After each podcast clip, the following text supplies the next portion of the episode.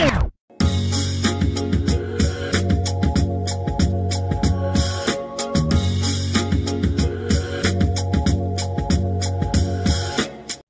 geeks and gamers alike. This is Eric from Geeks Crossing, and welcome to a new series I'm starting on this podcast Franchise Wars.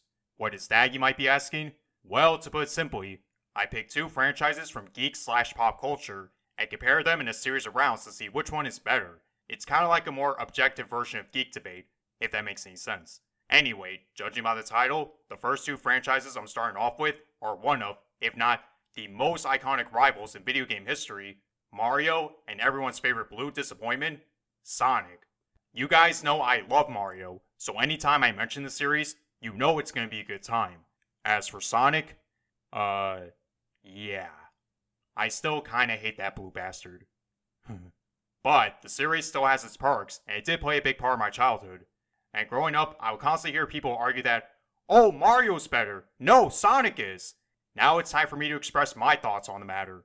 The rules of this mini-series are pretty simple. I'll be comparing both franchises in a series of rounds. Whichever franchise wins best 3 out of 5 rounds will be the winner. As usual, whatever I say is just my opinion, so if you disagree on anything I say, that's fine. That being said, we have everyone's favorite plumber and Blue Abomination. But which one is better? Let's find out. Round 1 Origins they say every hero has its origin story, and these two are no exception. Let's start with Mario. As we know, Mario made his debut in the arcade game Donkey Kong, which released in 1981. However, at the time he was simply known as Jumpman. Generic naming aside, he definitely left a lasting impression to the gaming world. However, he didn't get the name Mario until Donkey Kong Jr., which had a better ring to it. After the first three Donkey Kong games, in which Mario was absent from the third game for some reason, he starred in his own game, Mario Bros., which released in 1983. There, he was accompanied by his brother, Luigi. It's also the first game where both Mario Bros. were labeled as Italian plumbers, though I could be wrong.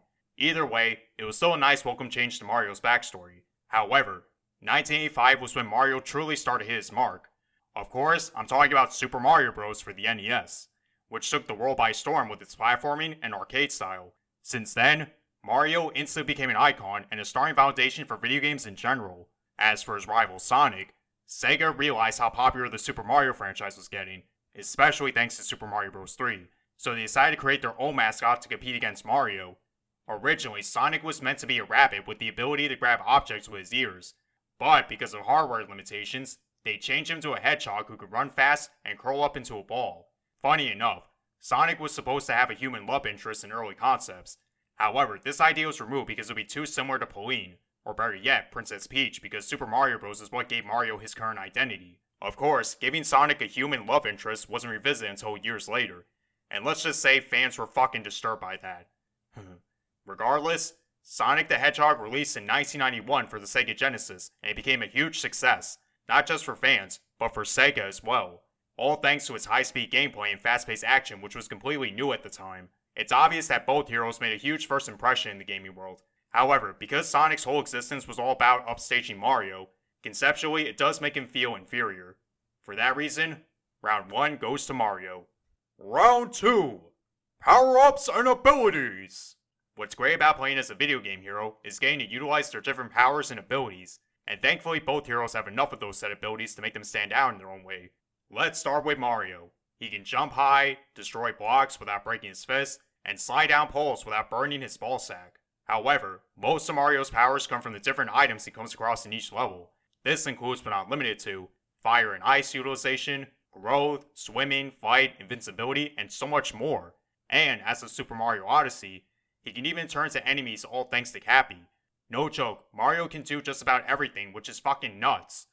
Now let's talk about Sonic. Aside from running very fast, he's able to use his speed for combat, such as the iconic spin dash, the homing attack, and boost to power his way through enemies. But with all 7 Chaos Emeralds, he can turn to Supersonic for enhanced speed, power, and intangibility. Yes, Sonic has other forms aside from Supersonic, but Sega doesn't seem to care about them anymore, so why should I? Unless we're talking about the Wisps from Sonic Colors and Lost World, which are aliens that give Sonic a brief enhancement. And as of Sonic Frontiers, he can now utilize cyberspace for combat. On paper, it does sound like Sonic has the winning edge, yet there's a difference. Sonic's power ups are for the most part temporary. Yes, items like the Starman or Mega Mushroom are also temporary, but at the very least, most of Mario's power ups have long lasting effects. Theoretically, you could finish an entire Mario game with one power up form, so long as you don't take damage or whatever. Unfortunately for Sonic, all of his power ups have limits. Again, the Wisps only give him a brief enhancement for at most 10 seconds, and Super Sonic will only stay active if he has enough rings. For those reasons, Mario wins round 2. Round 3 Supporting Characters. Every franchise has its own set of characters, and lucky for us, both Mario and Sonic have plenty over the years. However, I'm not talking about every character, but rather focus on the major ones. As usual, we're starting with the Mario characters, or at least the good ones. First, we have Luigi, Mario's brother and arguably the second main character. Princess Peach, Mario's love interest. The Toads, who serve as Peach's minions and inhabitants to the Mushroom Kingdom. Yoshi, a dinosaur with an endless appetite who's basically Mario's pet. We also have Daisy, Peach's best friend and Luigi's love interest. Toadsworth, arguably the most important Toad, and even Rosalina, who was once a star princess and is now a staple Mario character. Now let's turn our attention to the villains. We of course have Bowser, Mario's arch nemesis who always tries to kidnap Peach. He's without doubt the most iconic Nintendo villain. Other villains include Bowser Jr., the Koopalings, Kamek, Wario, and Waluigi. I would add Donkey Kong, but he kinda does his own thing. Speaking of which, I'm aware that characters like Luigi, Yoshi, and Wario have their own spin offs where they more or less take the roles as main characters. But for the sake of this episode, I'm only judging them based on the Super Mario series, and let me tell you, it's a little disappointing for these guys. No matter which game you play, these characters hardly develop. Luigi will always be in Mario's shadow, Peach will always get kidnapped by Bowser, the Toads are fucking useless, and Bowser will never leave Peach alone. Now granted, other games have shown them being much more capable than what I'm letting on. But again, those games are either spin offs or they hardly matter to the overall Super Mario franchise. Sonic, on the other hand, actually gave us characters worth acknowledging. We have Tails, Sonic's best friend, Amy Rose, Sonic's self proclaimed girlfriend, Knuckles, his rival slash best friend, and of course, Dr. Eggman, his arch nemesis, and Metal Sonic, his robotic counterpart. As we move on to the modern age, we get to see some of the best characters the franchise has ever given, starting with Cream, an innocent girl who just wants to have fun, Shadow, Sonic's arch rival, Rouge, a spy who's obsessed with jewels, Omega, originally one of Eggman's robots who went rogue. There's also Team Chaotix, a detective agency that's willing to lend a hand from time to time. I know, they were introduced in the classic era, but does anyone really care about Knuckles Chaotix? Hmm. Lastly, we have Blaze, a princess with fire utilization, and Silver, who's from the future and has telekinesis. All of these characters get a moment to shine and develop, with Tails and Amy learning to be more independent, Shadow learning to let go of the past, Silver and Blaze learning to enjoy life and not live in turmoil. Hell, even Eggman showed us that he has good morals, especially when he's willing to team up with Sonic to stop a bigger threat. Unfortunately, the modern age of Sonic is also infamous for displaying character derailment, as showing Knuckles being more of a dumbass, Tails and Amy losing all sense of independence they gained, and Metal Sonic, who was once a total badass and is now a mute antagonist without any personality. Even though this does sound like a detriment, it at least shows that characters from Sonic are willing to change and develop, even when they're not the main focus, for better or worse. So yeah, Sonic is the winner of round 3. Round 4 TV shows and movies! It wouldn't be a successful franchise without having at least one TV show or movie. Okay, let's not kid ourselves. As great as the Mario series is, it doesn't have the best reputation when it comes to TV shows and movies. We have the Super Mario Bros. Super Show, which I never watched, simply because I was born almost a decade after the show stopped airing. But from the small videos I've seen, it definitely looks very Saturday morning cartoonsy. And all those live action segments with Mario and Luigi are creepy as fuck. I'm sure the show had its fans, but you're not going to hear any praise from me, sadly. And I'm definitely not defending the live action Super Mario Bros. movie from 1993. Come on! Mario Mario and Luigi Mario? They didn't even fucking try. Now, granted, this hasn't stopped Mario from being an icon, as shown with him making cameos in shows like Family Guy or Foster's Home for Imaginary Friends. Hell, the latter even had a scene based off the series in one of their TV movies. But again, those are merely references and not actually canon to the Super Mario series, And as of the making of this episode, the animated Super Mario Bros. movie is yet to be released. But from the looks of it, the movie does have potential to be good, if you ignore the fact that they hired celebrities to voice the characters, which is something I'm sick of seeing. On the other hand, Sonic definitely fared better. I know, the adventures of Sonic the Hedgehog and Sonic Underground were also very Saturday morning cartoonsy. Yes, I'm making that a term now. And there was that weird OVA movie released in 1999. Yet, they at least tried to stay true to Sonic while also be its own thing. It wasn't until the 2000s where Sonic had his own anime called Sonic X, which I watched a lot when I was a kid, but now that I'm older, my opinions are very mixed. Who knows? Maybe I'll do a retrospective in the future. There's also Sonic Boom, which was a hundred times better than the video games, but I'll talk about those later. I'm not saying I love the show, but it was definitely impressive given what it's based off. Of course, I have to bring up the live action Sonic movies.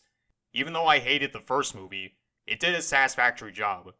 The sequel, though, was definitely better and stayed true to what Sonic was all about, for the most part at least. If anything, this shows us that Sega should stop making video games and focus on making movies based off their IPs. Hmm. Regardless, Sonic is easily the winner of round 4 because he has the better track record. No pun intended. Round 5 Video Games! It all comes down to this which franchise has the better video games? And in case you're curious, I'm not talking about the Mario and Sonic at the Olympic Games hexology, simply because they don't count and I want to focus on their own games. If you haven't played a Mario game, or don't know how Mario games work, then you really shouldn't call yourself a gamer, because even people with no video game knowledge understand what Mario games are all about. You travel to different worlds, fight a bunch of enemies, and rescue a princess from its affected turtle thing. These games are legit the textbook definitions of generic, and that's kind of the problem I have with Mario games.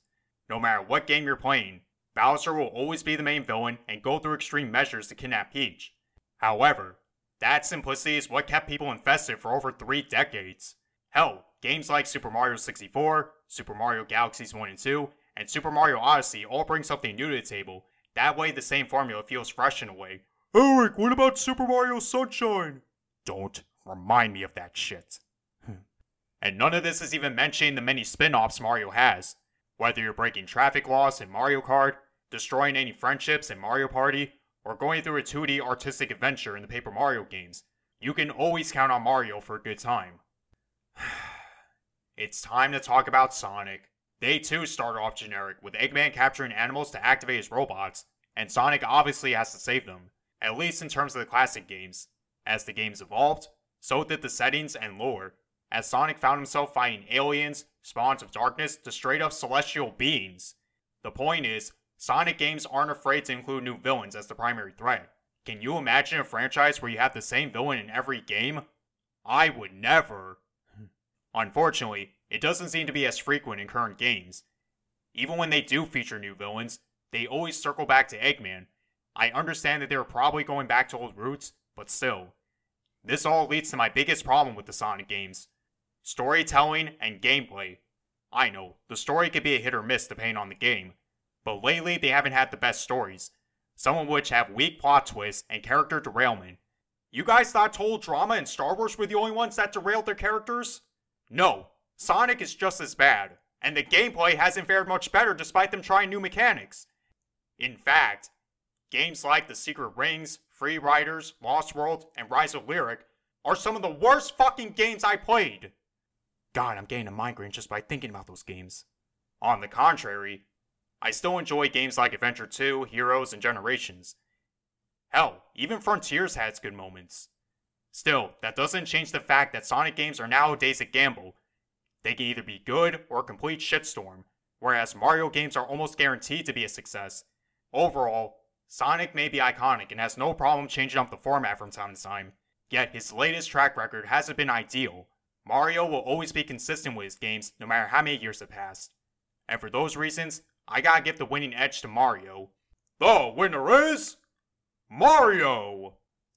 Honestly, are you that surprised? I knew going in Mario was gonna win, but I have to at least give Sonic credit for all the things he did right, despite his shitty performance lately. Still, no matter what, you can't deny how impactful these two franchises are.